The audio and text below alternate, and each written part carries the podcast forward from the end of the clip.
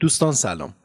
من آرمان هستم و این قسمت ششم پادکسته. من در همین ابتدا یه توضیح بدم خدمتتون. توی این مدتی که گذشت بین پادکست پنجم تا پادکست ششم یه تغییر کوچیکی ما دادیم. یکیش این بود که اسم پادکست رو عوض کردیم. از پادکست concept اسمش رو گذاشتیم آرمان پادکست. که در واقع حالا دو تا دلیل داشتش. یکی این که خب اسم خود پادکست خارجی بود.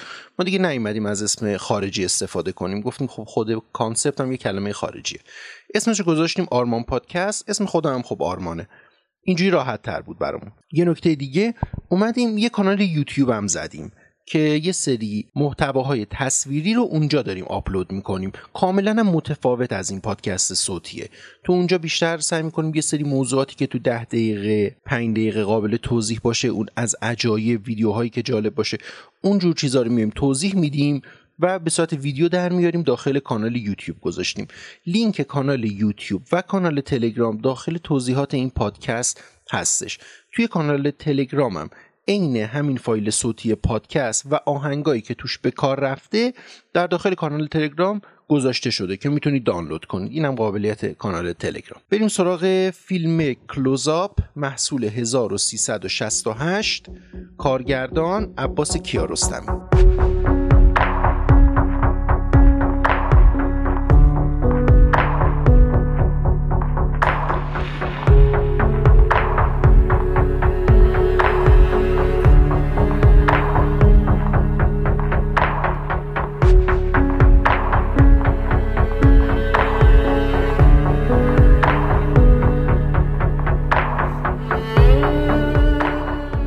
از اینکه بخوایم خلاصه فیلم رو تعریف کنیم در یک کلام باید بگیم این فیلم در ساده ترین شکل ممکن ساخته شده. خیلی ساده. جوری که مثلا میگن فلانی دوست داری فیلم بسازی؟ کاری نداره. یه دوربین بگیر یه میکروفون بگیر و برو با دوستات شروع کن به فیلم ساختن.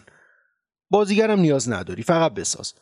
واقعا اگه یه چنین پیشنهادی به شما بشه چه جوابی در قبالش دارید؟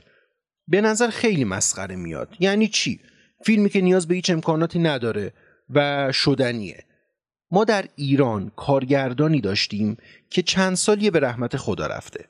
مرحوم کیارستمی نه یک بار که چندین و چند بار اثبات کرد با هیچی می‌تونه بهترین فیلم ها رو بسازه. جمله معروف ژان لوک گودار کارگردان کهنکار سینمای فرانسه در مورد کیارستمی رو فراموش نمی کنیم که میگه سینما با برادران لومیر شروع میشه و با کیارستمی تموم میشه.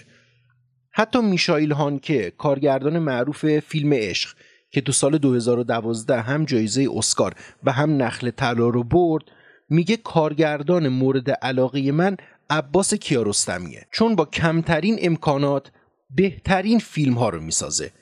یکی از اون بهترین فیلم ها همین فیلم کلوزاپه. عباس کیارستمی تمامی آثارش جزء آثار فاخر تاریخ سینمای ایران و حتی جهان بوده. ولی از بین تمامی فیلمایی که ساخت خودش کدومو بیشتر دوست داره؟ همین فیلم کلوزاپ. فیلم کلوزاپ تو سال 1368 و اندکی بعد از پایان جنگ هشت ساله ایران و عراق ساخته میشه. این فیلم در زمان ساخت اونقدری مورد توجه قرار نگرفت و کاملا هم طبیعیه. چون اصلا مال اون زمان نبود. زمانی که جنگ تموم شده و هنوز مردم در دوران پسا جنگ قرار دارن و از طرفی دولت ایران وارد دوران سازندگی میشه. اینکه حالا یه فرد فقیری از عشق به سینما دست به کارهای عجیبی بزنه زیاد تو اون دوران اهمیت چندانی نداشت اما داستان کلوزاپ چیه؟ چرا این فیلم ایرانی اسمش خارجیه؟ کلوزاپ یعنی نمای نزدیک و تو فرهنگ سینمایی به نمای بزرگ چهره که روی تصویر میفته میگن کلوزاپ در حالتهایی که کاراکتر فیلم می‌خواد یک موضوع مهم رو تعریف کنه یا اهمیت کاراکتر خیلی زیاده از کلوزاپ استفاده میشه. یکی از دلایل انتخاب این اسم موضوع فیلم بود که در مورد سینماست. پس تصمیم گرفته شد از یک اسم سینمایی استفاده بشه. دلیل بعدی شخصیت اصلی فیلم یعنی آقای حسین سبزیان بود که نمای دوربین به روی چهره سبزیان به حالت کلوزاپ گرفته میشه. البته نه تو همه صحنه ها در این فیلم تمامی افراد در نقش اصلی خودشون بازی می‌کنن. خبرنگاری که تو ابتدای فیلم داره دیده میشه واقعا یه خبرنگاره. راننده که قبلا ارتشی بوده و الان راننده است واقعا چنین شرایطی داشته. و حتی خونواده آهنخواه که آقای سبزیان میره پیششون و یه جورایی سرشون کلاه می‌ذاره همون خونواده آهنخواه هستن که حسین سبزیان در واقعیت هم همون کارهای فیلم رو باهاشون انجام داده بود. این فیلم یکی از موفق ترین نمونه های یک سینمای رئاله.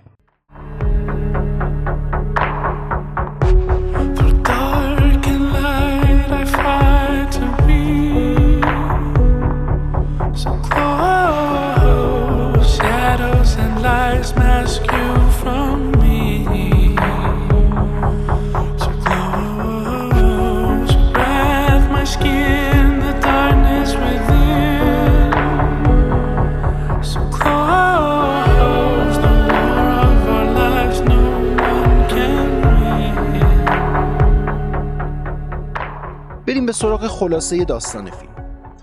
حسین سبزیان یک کارگر ساده و بیپول بوده که غرق در عشق به سینما میشه. رویای سینما یک لحظه هم دست از سبزیان بر نمیداره. قبلا توی یه شرکت به عنوان خدماتی داشته کار می‌کرده ولی مدام از این کار به یه کار دیگه می‌رفته. چون هیچ چیزی جز سینما نمی‌تونسته اتش سبزیان رو توی این زندگی سیراب کنه. داستان زمانی اتفاق میفته که فیلم بایسیکل ران محسن مخمل باف روی پرده های سینما داشته کولاک می‌کرده. مردم گروه گروه نه یک بار که چند بار برای تماشای فیلم بایسیکل ران به سینما می‌رفتن. محسن مخمل بافم در دهه 60 یکی از معروفترین و پرمخاطبترین کارگردانهای ایران بود. یه جورایی اسخر فرهادی زمان خودش بود. تماشای فیلم بایسیکل ران شوق عجیبی در حسین سبزیان ایجاد می‌کنه و اتش سینمای سبزیان رو دو چندان می‌کنه. اما سبزیان راهی برای ورود به سینما نداشت. نه پولی داشت نه اوضاع احوال خوبی نه خونواده مستحکمی و نه تحصیلاتی. اصلا از زنش هم طلاق گرفته بود. بیکار بی پول فقیر اما یه چیز داشت. شباهت چهره به محسن مخمل باف. یه بار در اتوبوس با یه خانم جوونی آشنا میشه و گویا خانم جوون فیلمنامه بایسیکل ران رو داشته مطالعه می‌کرده. سبزیان بحث رو باز می‌کنه و صحبت در مورد سینما شروع میشه. بعدش هم به دختره میگه منو نشناختی؟ دخترم میگه قیافت آشناس ولی نه. سبزیانم میگه من مخملوف هستم دیگه کارگردان همین فیلم فیلم بایسیکل ران. یه پرانتز اینجا باز کنیم. شاید تنها تفاوت واقعیت با فیلم همینجا باشه. توی فیلم نشون میده مادر خونواده که یک زن سال خورده است با آقای سبزیان آشنا شده.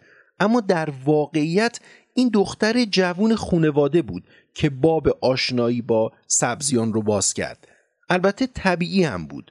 میگم که جنگ تازه تموم شده بود و حجم خط قرمزها خیلی بیشتر از الان بود. بگذریم. این دختر خیلی تحت تأثیر مخمل باف قلابی قرار می‌گیره. خب یه کارگردان نامی خیلی ریلکس نشسته کنارش و از اتوبوس داره استفاده می‌کنه مثل مردم معمولی. خلاصه به بهانه تولید فیلم جدید و یافتن سوژه جدید پای حسین سبزیان به خونه آقای آهنخواه باز میشه. همه اینا رو گفتم. ولی هنوز فیلم رو تعریف نکردم. چون فیلم تازه از اینجا شروع میشه. من فقط یه سری چیزها رو توضیح میدم. دیگه راجع به داستان فیلم چیز زیادی تعریف نمی کنم. خودتون فیلم رو تماشا کنید بهتره. هدف حسین سبزیان از اومدن به خونه خانواده آهنخواه ساخت یک فیلم با استفاده از اعضای خانواده بود.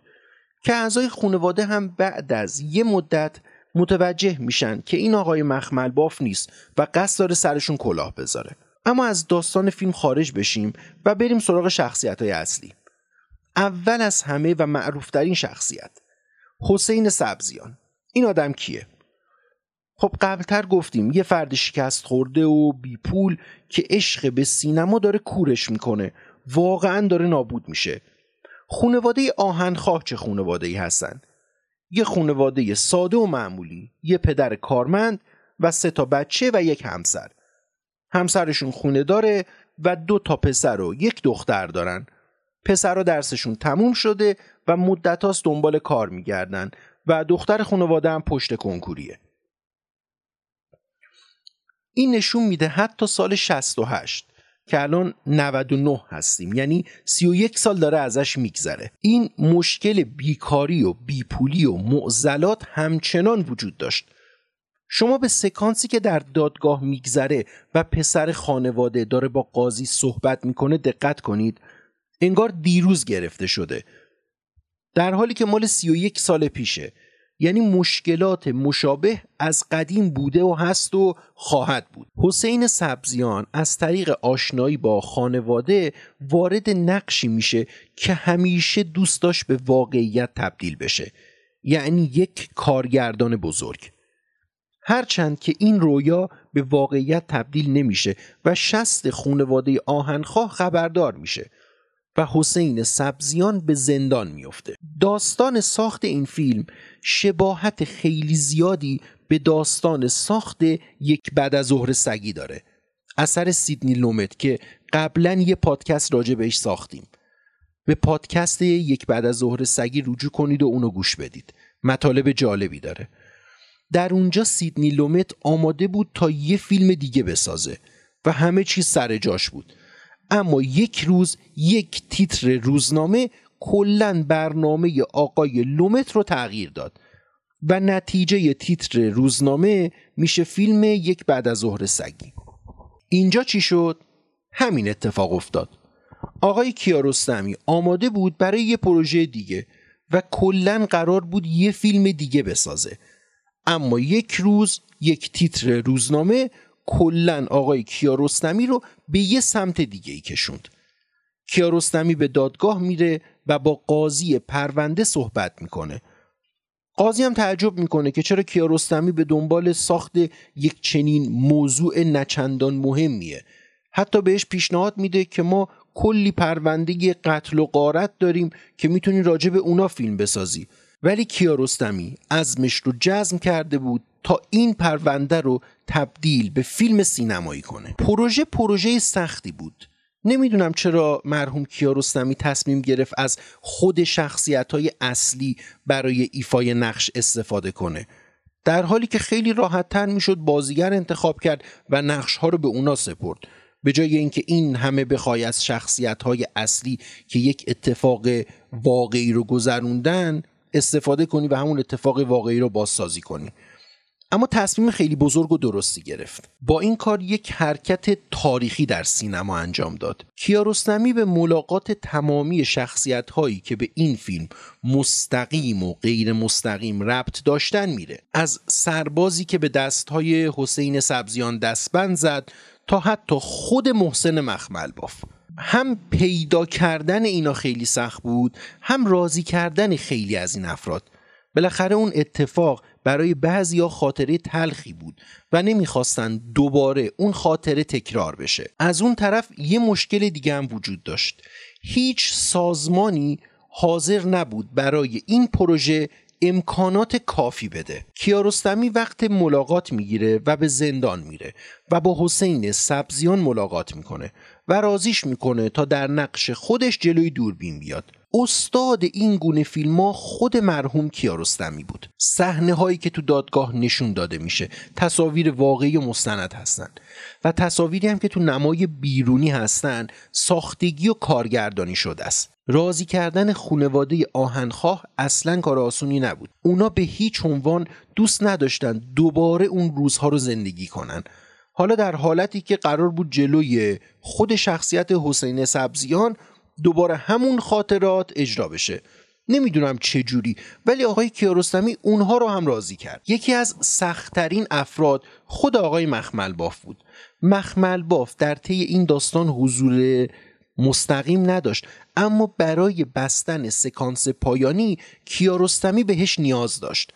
محسن مخملباف از این ماجرا با خبر شده بود و حتی این حق رو داشت تا از حسین سبزیان به دلیل جعل اسمش شکایت کنه اما این کارو نکرد از طرف دیگه مخمل باف یکی از کارگردان هایی بود که به هیچ عنوان از نسل کارگردان های قبل از انقلاب خوشش نمی اومد. مخمل باف از جمله کارگردان های بعد از انقلاب به حساب می اومد و اون زمان خیلی از کارگردان های قبل انقلاب رو تاغوتی می دونست. پس ته دلش یه نفرت ریزی هم از کیارستمی داشت. البته چیزی که الان گفتم تقریبا تکراری شده چون خیلی از ما کنفرانس معروف کیارستمی رو که راجع به این قضیه صحبت می‌کنه رو دیدیم در هر صورت آقای کیارستمی ایشون رو هم راضی می‌کنه این حرکت اون زمان خیلی بزرگ بود. فکرشو بکنید از کارگردان معروف اون زمان مملکت بخوای بیا جلوی دوربین و طبق دستورات تو نقش ایفا کنه. خیلی حرفه. اما همه چیز به خوبی پیش رفت تا این شاهکار خلق بشه. خونواده آهنخواه وقتی تو دادگاه به فقر و بدبختی حسین سبزیان نگاه می‌کنن دلشون به رحم میاد و از شکایتشون صرف نظر می‌کنن. واقعا هم حسین سبزیان خلافکار نبود. آرزوهای سرکوب شده ای که هیچگاه پاسخی براشون وجود نداشت یهو سر باز کردن و کار رو به جای باریک کشوندن. روز آزادیش محسن مخمل باف به ملاقات حسین سبزیان میره. سبزیان با دیدن مخمل باف میپره تو بغلش و دستشون میبوسه و زار زار گریه می‌کنه. دوتایی با هم سوار موتور میشن یه دست گل می‌گیرن و میرن دم خونه آقای آهنخواه. حسین سبزیان از خونواده آقای آهنخواه عذرخواهی می‌کنه و مخمل باف هم از این خونواده بابت بخششی که به خرج دادن تشکر می‌کنه.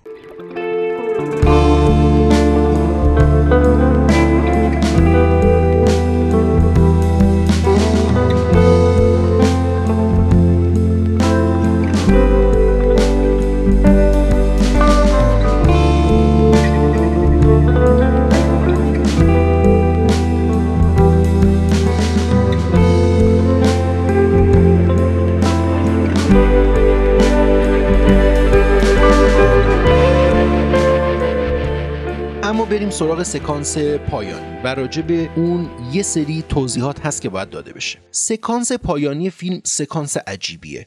خود من زمانی به قدرت این سکانس پی بردم که دیگه آقای کیارستمی به رحمت خدا رفته بود و شب فوت ایشون شبکه بی بی سی فارسی از محسن مخمل باف دعوت کرد تا از خاطرات فیلم کلوزآپ تعریف کنه. تعاریف واقعا عجیب بودن. در سکانس پایانی ما می‌بینیم که محسن مخملباف میره و حسین سبزیان رو می‌بینه و سوار موتور میشن که برن. یه صحبتی هم اون وسط داره بینشون رد و بدل میشه. اما مدام صدا داره قطع و وصل میشه. صدا بردار به کیارستمی میگه صدا قطعه. دست من نیست وصل کردنش.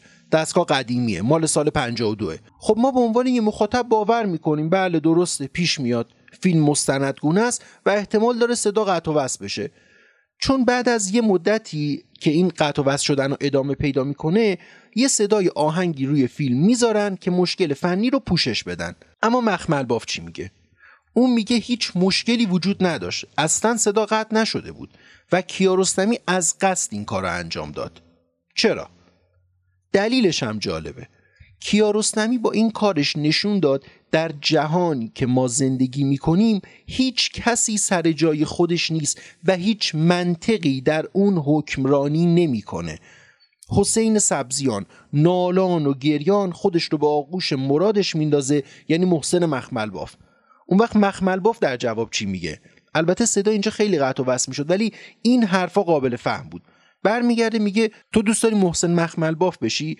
من خودم از محسن مخمل باف بودن خسته شدم. یعنی مخمل باف دوست داشت در زندگیش کس دیگه ای باشه نه یه کارگردان سینما.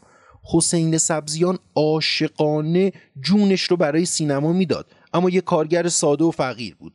و کیارستمی هم همون اول که مخمل باف میاد یه تیکه صداش میاد که داره صحبت می‌کنه میگه این چرا اینجا وایساده؟ منظورش مخمل بافه اشتباه وایساده بعد اون طرف در می‌رفت.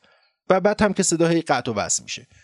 ببینید خدا بیامرز چه شاعری بود تو سینمای ایران. از چه استعاره قدرتمندی استفاده کرد. اما حسین سبزیان چی شد؟ حسین سبزیان هیچ وقت به آرزوی خودش نرسید و زندگیش در فقر و تنگ دستی در همون خونه کلنگی پدریش ادامه پیدا کرد. بعد هم دچار بیماری قلبی و تنگی نفس شد و حتی گفته می‌شد پول خرید این هالر که بیماران آسمی برای تنفس استفاده می‌کنن و نداشت. در سال 1384 و تو شلوغی مترو دچار تنگی نفس شد و به بیمارستان منتقل شد و چند روز بعد تو شهری ماه 1384 در سن 52 سالگی با کوله باری از آرزوهای دست نیافته از دنیا رفت. زمانی که در بیمارستان بستری بود عباس کیارستمی به ملاقات حسین سبزیان رفته بود عباس کیارستمی کارگردان این فیلمم در سال 1395 در سن 76 سالگی از دنیا رفت. من در پایان پادکست شما رو با صدای عباس کیارستمی و نظراتش راجع به همین فیلم تنها می‌ذارم. این فیلم رو بیش از همه دوست دارم به دلیل اینکه در واقع من نساختمش. و اینکه از روابط عجیب و غریب یه آدم و یه خانواده بود که به طور طبیعی هیچ کدوم اینا نباید حاضر بشن که جلوی دوربین قرار بگیرن و یه واقعی رو که زندگی کرده بودن رو بازسازی بکنن. چون یکیشون گول زده بود و دیگران گول خورده بودن. هر دو منفی شخصیت های منفی. ولی به هر حال این فیلم ساخته شد و این سال هنوزم برای من هست چطوری ممکنه؟ بکنین دو تا دو تا گروهی که در مقابل هم دیگه قرار گرفتن با هم دعوا دارن اختلاف دارن. یه نفر بیاد و این اختلاف رو هدایت کنه برای ساختن یه فیلمی که تو ذهنش داره. هیچ کدوم اینا به حرف من گوش نمی‌دادن. یه هم چیزی در تاریخ سینما فکر کنم سابقه نداره که یه کارگردانی بدون هیچ قدرتی بره سر صحنه با دو گروهی که اصلا حاضر نیستن که باش همکاری بکنن یه فیلم بساز. البته لطف و قدرت فیلم در همینه. برای همین این فیلم متفاوت شده از مجموعه فیلم های دیگه. برای اینکه قدرت اینا توی فیلم هست. این قدرت بازیگری نیست قدرت ساخت نیست و قدرت کارگردان نیست. یک نیروی عجیب و غریبی است که هر بار می‌بینین من خودم هر بار دیدم این فیلم خیلی دیدم. بارها و بارها دیدم.